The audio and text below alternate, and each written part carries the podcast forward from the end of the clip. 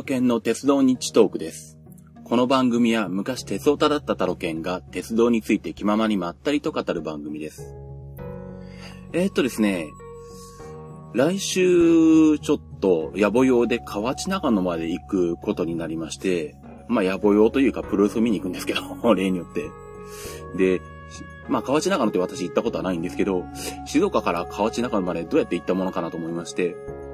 まあ普通に考えると新幹線で新大阪まで行って、難波まで行って、難波から、えーっと、南海に乗るのが、まあ一番普通かなとは思うんですけども、まあそれでは面白くないので、えー、まあどんなルートが考えられるかなと思ってまして、で、まあツイッターの方で、あの、なんか面白い生き方ありませんかっていうふうにちょっと募集させてもらったんですね。で、まあ何人かの方から、えーっと、リプライいただきまして、えー、伊賀鉄道経由はどうですかっていうのがありましてですね。なるほどと思いまして、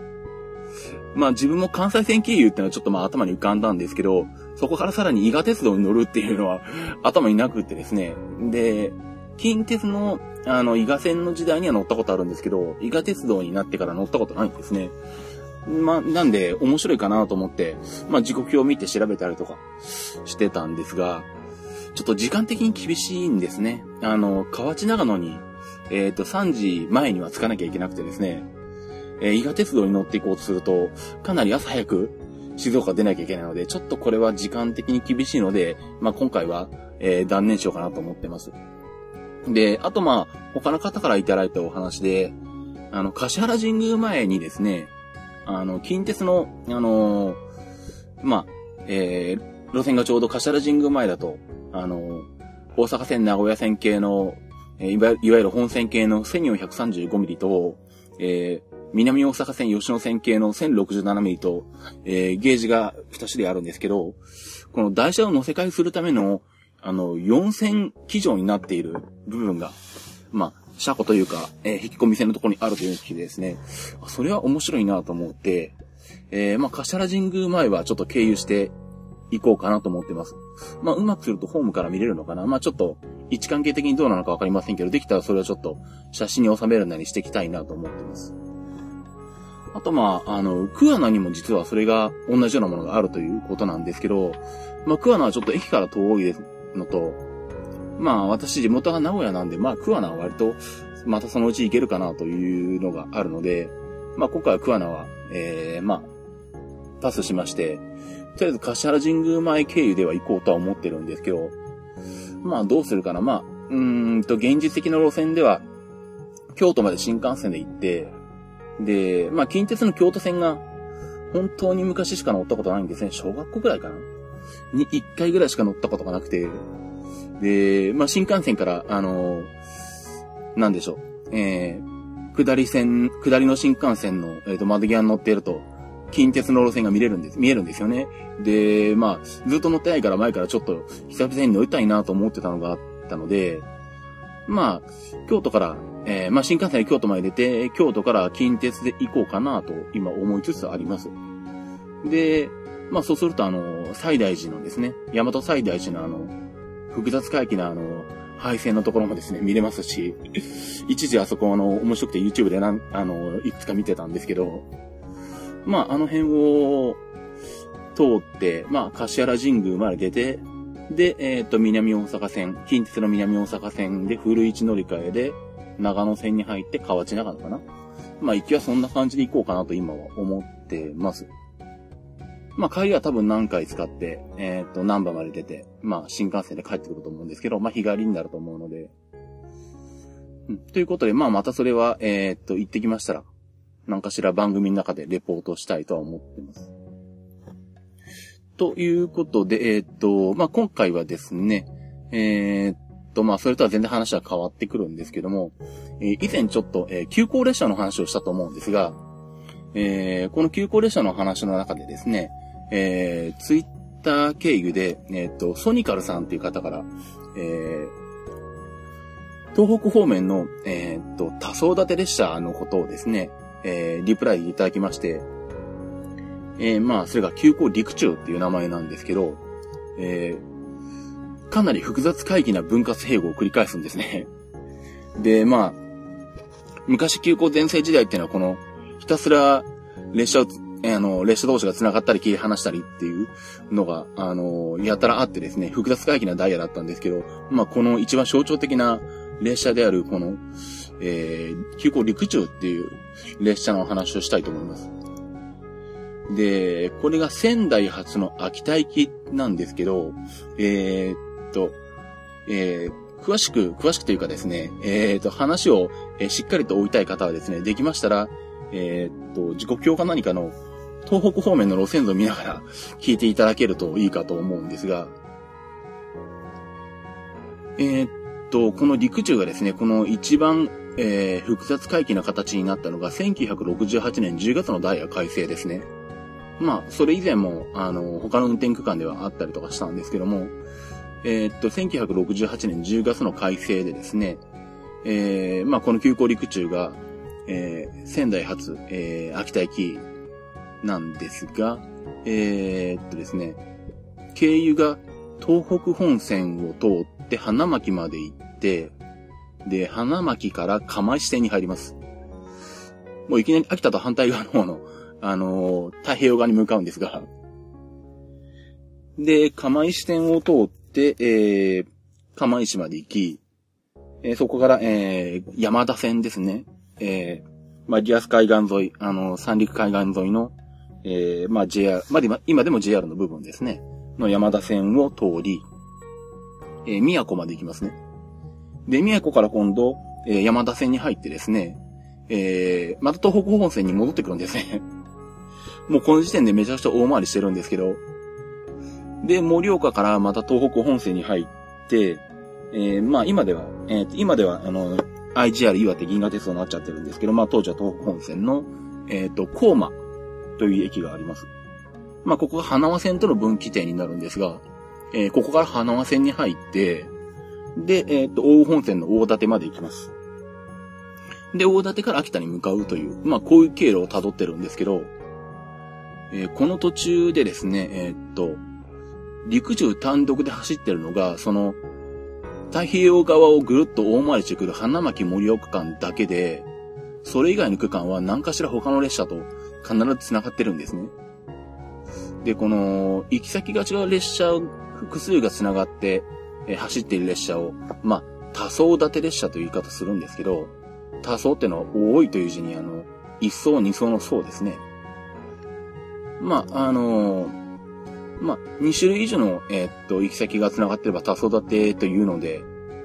まあ、その定義から言うと、例えば、早手小町とかですね。あれも多層立てになるんですけど、あとサンライズ、瀬戸出雲とかですね。まあ、えー、っと、まあ、そんな多層立て急行なんですが、じゃあどういう風に、えー、運転されてどんな風に繋がっていたかというとですね、えー、っと、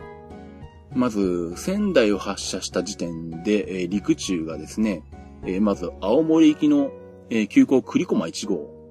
えー、さらに、えー、大船渡線の坂里まで行く急行室根、この二つと、えー、並結して運転されますね。もう出だしからいきなり繋がってますね。で、えー、一ノ関で、えー、大船渡線行く室根を切り離します。で、えー、その代わりにですね、えー、っと、大船渡線の方からやってきた急行盛りを連結します。話してはまた繋がると。で、この盛りは、えー、っと、青森行きなのか。そうですね。で、これと繋がって、えー、花巻まで行って、で、花巻で、えー、っと、栗駒1号と、えー、っと、盛りを切り離します、で、えー、ここで初めて自分だけになって、えー、三陸海岸方面に向かうわけですね。で、釜石、宮古を経由して東北温泉に戻ってくるんですけれど、で、えー、っと、東北温泉の盛岡に戻ってきた時点で、えー、今度は上野から弘前まで行く急行道のくと繋がります。で、この道のくと繋がって、えー、高馬から、えー、花輪線に入り、で、大館まで行きます。で、大館で、その、えー、っと、道のくは弘前まで向かうんですね。で、自分自身、えー、陸中自身は秋田に向かうんですけれども、で、ここでさらにまた、えー、っと、道の子を切り離した代わりに、えー、青森からやってきた急行陸奥と並結されます。で、えー、終点の秋田に着と。いうことでですね。えっと、全部で1、2、3、4、5。自分以外に5本の急行と繋がるのかな？終点まで行くまでに。というですね、しかも経路もすごい超大回りというですね、回りくどい走り方をしているという急行があったわけですね。で、走行時間も13時間半と。え、っと、ちなみに、最短で、えー、仙台から秋田まで走っていた急行が急行北上で、えー、4時間半だったんで、3倍ぐらいの時間かけてるんですね。まあ、さすがにこれは全区間乗るとして乗る人はいなかったと思うんですけど、まあ、なんでしょう、当時の急行列車っていうのが、まあ、あの始発駅から終着駅までの、まあ、直通の乗客の他に、まあ、途中駅ですね。走行区間の途中駅で乗ったり降りたりする乗客のために運行されていった側面もあるもんですから、まあ、こういうのもまあ当時としてはありだったんでしょうね。で、まあ途中で他の急行と並結することで、まあもちろんあの、まあ JR 的に見ると、JR じゃないな、当時は国鉄ですね。国鉄的に見ると、あの、線量容量を使わない。まあ要は、一定時間の間に2本列車を走らせるよりも、1本の列車を走らせる方が、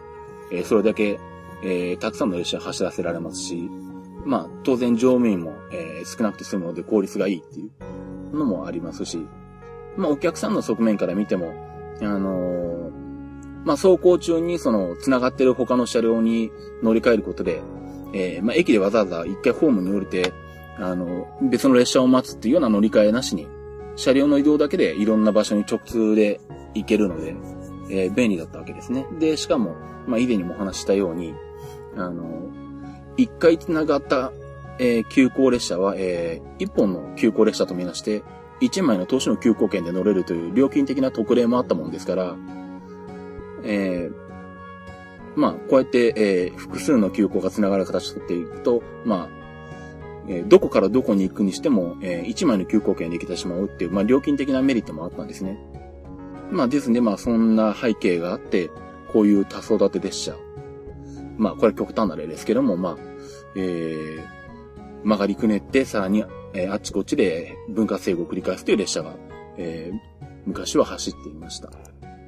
えっ、ー、と、あとですね、同じくその、ソニカルさんから、えー、っと、ご指摘いただいたんですけども、まあ私の方で前にちょっと言ったあの、循環急行ですね。ぐるっと回って、始発駅まで帰ってくる急行があるよって話をしたんですが、えー、まあそれの、えー、代表的な例でですね、えー、東北方面で走っていたやつで、えー、外山という急行と五葉という急行があります。まあ、外山はひらがなで、五葉っていうのは漢字で5つの葉、あの、葉っぱの葉って書くんですけど、これがですね、えー、っと、盛岡から、えー、山田線に入って、えー、釜石まで行き、えー、で、花巻まで戻ってきて、えー、で、東北本線の森、えー、通って盛岡まで行くと。ですね、さっきのあの、陸中が大回りしてたあの辺の、えー、一帯ですね。あの辺をぐるっと一周してくる急行で、えー、まあ、外山と御用、えっ、と、まあ、今の、えっ、と、盛岡、釜石、花巻、盛岡という経路が外山の、えー、経路で、えー、反対回りに走っていたのが御用になって、まあ、方向で別の相性名がついていた例ですね。で、まあ、ウィキペディアを見ると、えー、他にも色々とあったんですけども、えー、っと、延山諏訪とかですね。あとはなんこれはいつの時代なんだろう。白金小金っていうのがありますね。名古屋発着してたみたいなんですが、私は見たことないので相当前だと思うんですけれど、えー、っと、いつなんだ ?60 年代か。さすがにこれは知らないな。えー、っと、これが名古屋から東海道線を岐阜まで走って、岐阜から高山線に入り、富山まで行って、富山から北陸線に入り、米原まで行って、米原から東海道線を名古屋まで戻ってくると、これはダイナミックですね、なかなか。えー、この逆回りが、えっ、ー、と、小金という名前だったようですね。循環するだけじゃなくて一部経路が重なってるっていうのがなかなかすごいですけども。あちなみに、えー、っと、小金は高山本線内は夜行列車として運転されてたようですね。これもちょっと機会があれば、ダイヤとか調べてみたいところですね。あとは、えー、っと、まあ、いくつかあるんですけれども、うーんと、まあ、これも、名古屋のから、名古屋を絡んでる、通ってるもので言うと、アルペンっていう、これは季節列車の臨時運転、運転か。えー、っていうのがありますね。これもなかなかダイナミックで、大阪から東海道線を通って米原まで行き、米原から北陸線で直江津まで行って、で、新越線で篠ノ井まで行き、えー、篠ノ井線で塩尻、えー、で、中央線で名古屋。で、名古屋から東海道線で大阪と。これも走行距離は大したもんですね。なかなか昔はダイナミックな列車があったようですね。うん。まあ、えっ、ー、と、他にも、えっ、ー、と、いろいろとありますので、えっ、ー、と、ご興味のある方は循環列車でですね、まあ、ウィキペディアあたりで見てもらうと、えー、経路まで載ってますんで、えー、なかなか面白いもんですから、えー、ご覧になっていただければと思います。ちょっとまたあれですね、こういう運行区間がやたら長い急行とか、まあ昔は、あの、運行区間長い普通列車なんかもあったんで、そんなのも、ちょっと機会があったら取り上げていきたいと思うんですけども、えー、まあとりあえず今回はここまでにしておきたいと思います。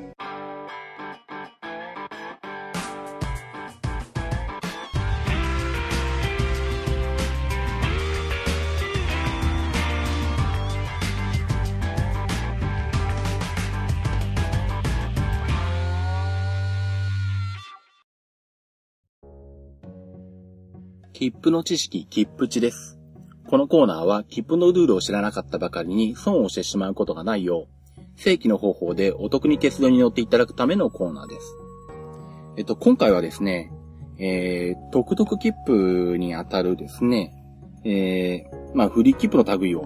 ご紹介したいと思います。まあ、この、まあ、JR 時刻表、交通新聞社版の JR 時刻表で言うと、前の方のピンクのページに載っている切符なんですが、まあこの辺の特々切符の類は実は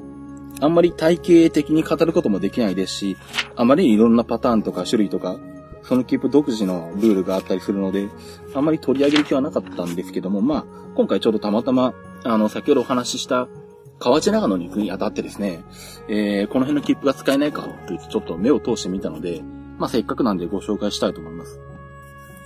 まあこれも本当に様々な切符があるんで、えー、ご興味のある方は、ちょっとまあ、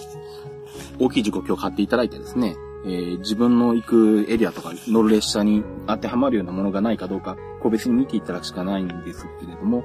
まあ、今回の私の例をとってお話しすると、えー、静岡から、えー、っと、河内長野までですね、大阪の、和歌山か？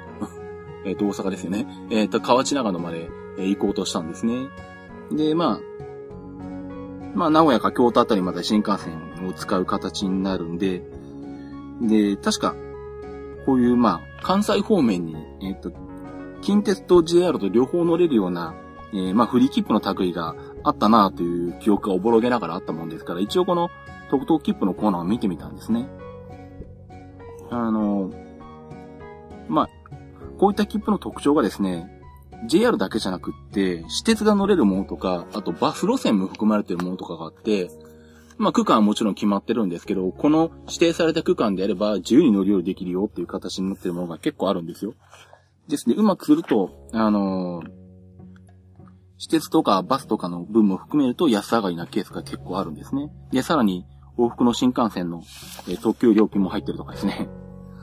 えー、で、私が見つけたのが、えー、っと、奈良大和寺悠々切符という、悠々ってのは遊ぶっていう字を二つ重ねた、えー、字になるんですけど、えー、まあそういった切符ですね。で、これが、え、っと、東京からだと27,500円。静岡からだと24,400円。で、えっ、と、京都までの往復の新幹線と、あとは奈良、え京都近辺の、えー、JR と、それから近鉄と、あと、奈良交通バスか。の、えー、指定された区間内が、えー、乗り降り自由となってます。で、えー、っと、その自由な区間っていうのが、J、えっ、と、北の方で言うと京都から、えっ、と、関西線方面の伊賀上野までと、JR ですね。えー、あとは桜井線の桜井と、えっ、と、京都から奈良を通って桜井線通って高田までと、えっと、これはなんだ？えっと、橋本まで、えっと、和歌山線か。えっと、和歌山線の橋本までが、えっと、JR の、えっと、フリー区間になってますね。あと、さらに近鉄が京都から、えっと、大和西大寺を通って奈良までと、さらに南に下っていて天理線と、あと、ヤギから、えっと、大阪線に入って、室口大野までと、えー、さらに南に下って橿原神宮前まで。で、さらに、えっ、と、吉野線に入って、えー、吉野まで。えー、この区間が近鉄の、えっ、と、フリー区間ですね。あとはその周辺の奈良交通バスなども乗れるようになっています。で、まあ、大阪近辺まで新幹線で往復しても2万円ちょっとかかるんで、あ、最初これいいんでこれ使おうかなと思ったんですけど、よくよく見たらですね、えっ、ー、と、私の場合その、河内長野までの部分が入ってないんですよね。なんで、これを使おうとすると、柏原神宮から、えー、と、近鉄の南大阪線と、えー、長野線で河内長野まで行く区間は、まあ別に払わなきゃいけないと。で、さらに帰りは何回で帰ってこようかなと思ってるんで、当然その部分もえー、経路からはみ出る。ということで、まあ、今回は使うのは断念したんですけど、まあ、こういった切符は、まあ、基本的に観光客、あのー、観光目的の、あの、お客さんをターゲットにして作られてるので、まあ、この京都奈良近辺を、え、観光でいろいろと、ま、えっ、ー、と、回りたいなと思っている方には、結構便利で割安になってるはずです。まあ、他にも、えっ、と、この近辺、京都の近辺で言うと、今日の悠々切符という切符も売られてまして、これは東京から27,100円。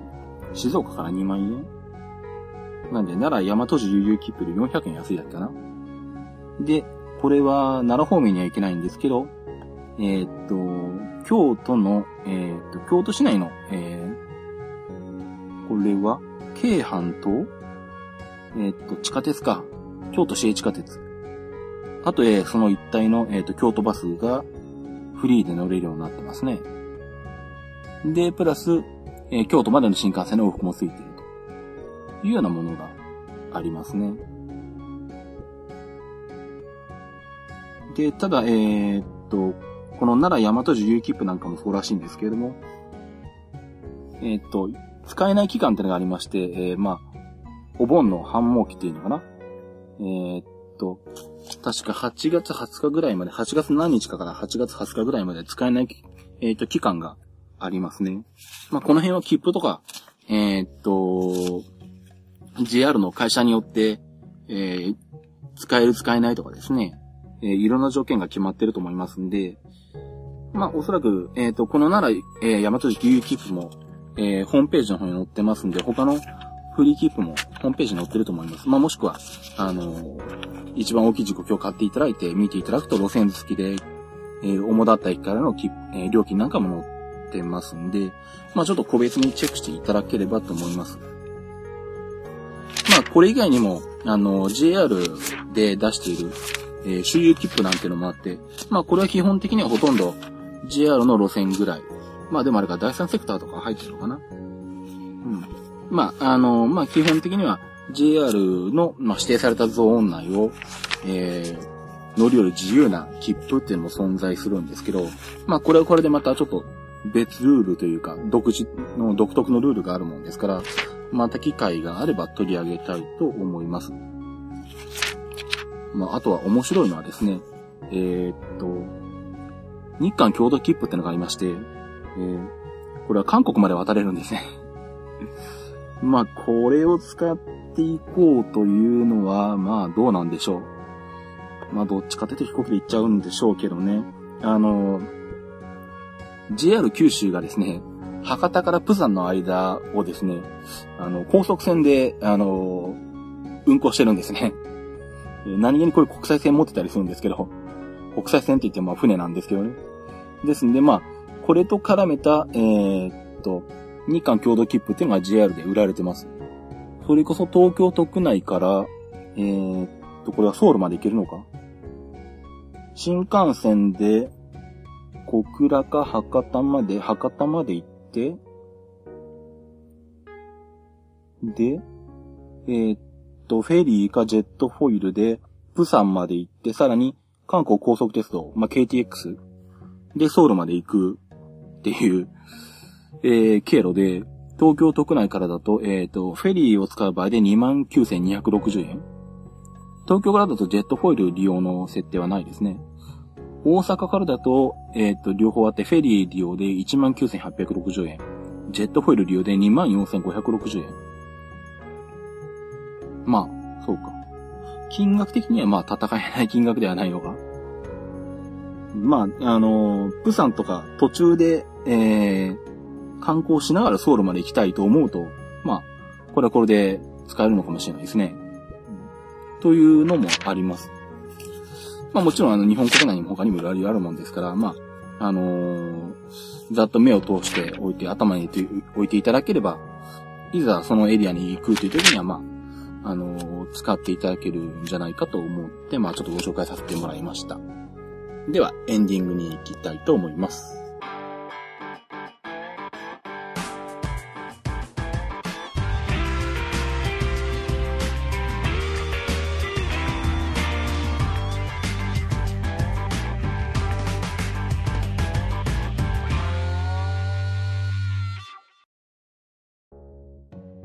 エンディングです。えー、っと、大井川鉄道でですね、今 C56 の大国鉄使用車両っていうのが走ってまして、えー、まあこの C56 が一回タイにわたって、使われていて、廃止になる寸前でまた大井川鉄道が引き取ってですね、日本に帰ってきたという、まあなかなか面白い経歴の持ち主なんですけども、えー、っと、まあ現在これが大国鉄仕様の図色で走ってるんですけど、これが今月いっぱいで、えー、普通の色に戻されるんですね。で、これがまあ、えー、8月の土日を含めた、水木、土、ん水木金土曜日毎週走ってるのかな？で、えー、っと、9月の定期検査で国鉄仕様に戻るので、まあ今の対都色で、えー、走るのは今月が、えー、ラストチャンスですよというのがありまして、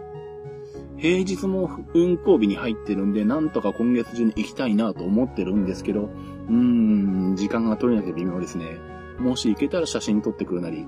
こちらでまたレポートしたいと思うんですが、まあ、ご興味のある方は、えー、今月中にですね、えー、まあ、東静岡のガンダムとついでにでも、あの、足を伸ばして大井川鉄道にまで行ってきていただければ、えー、大国鉄塗装の C56 が見られますので、えー、よろしかったらご覧になって来ていただければと思います。まあ、もしあの、行かれた方があったら、ちょっとあの、ツイッターかなんかで、まあ、メールでもいいんですけど レポートしていただけると嬉しいです。えー、ということで、えー、っと、私、えー、っと、タロケンの、え、っと、し、え、ツイッターのアカウントの方が、えー、アットマークタロケントークになります。アットマーク、t-a-r-o-k-e-n、t-a-l-k。えー、仕事の方の、えー、ツイッターアカウントもあります。えー、地元静岡のことと、えー、マーク関連のことはこちらでも、えー、つぶやいていることがあります。えー、アットマークシズマックですね。アットマーク SHIZUMAC。えー、鉄道日トークのホームページの方が、えー、http コロンスラッシュスラッシュ www.trainnt.net えー、http コロンスラッシュスラッシュ www.traint.net になります。それでは、えー、次回の鉄道日トークでお会いしましょう。それではまた。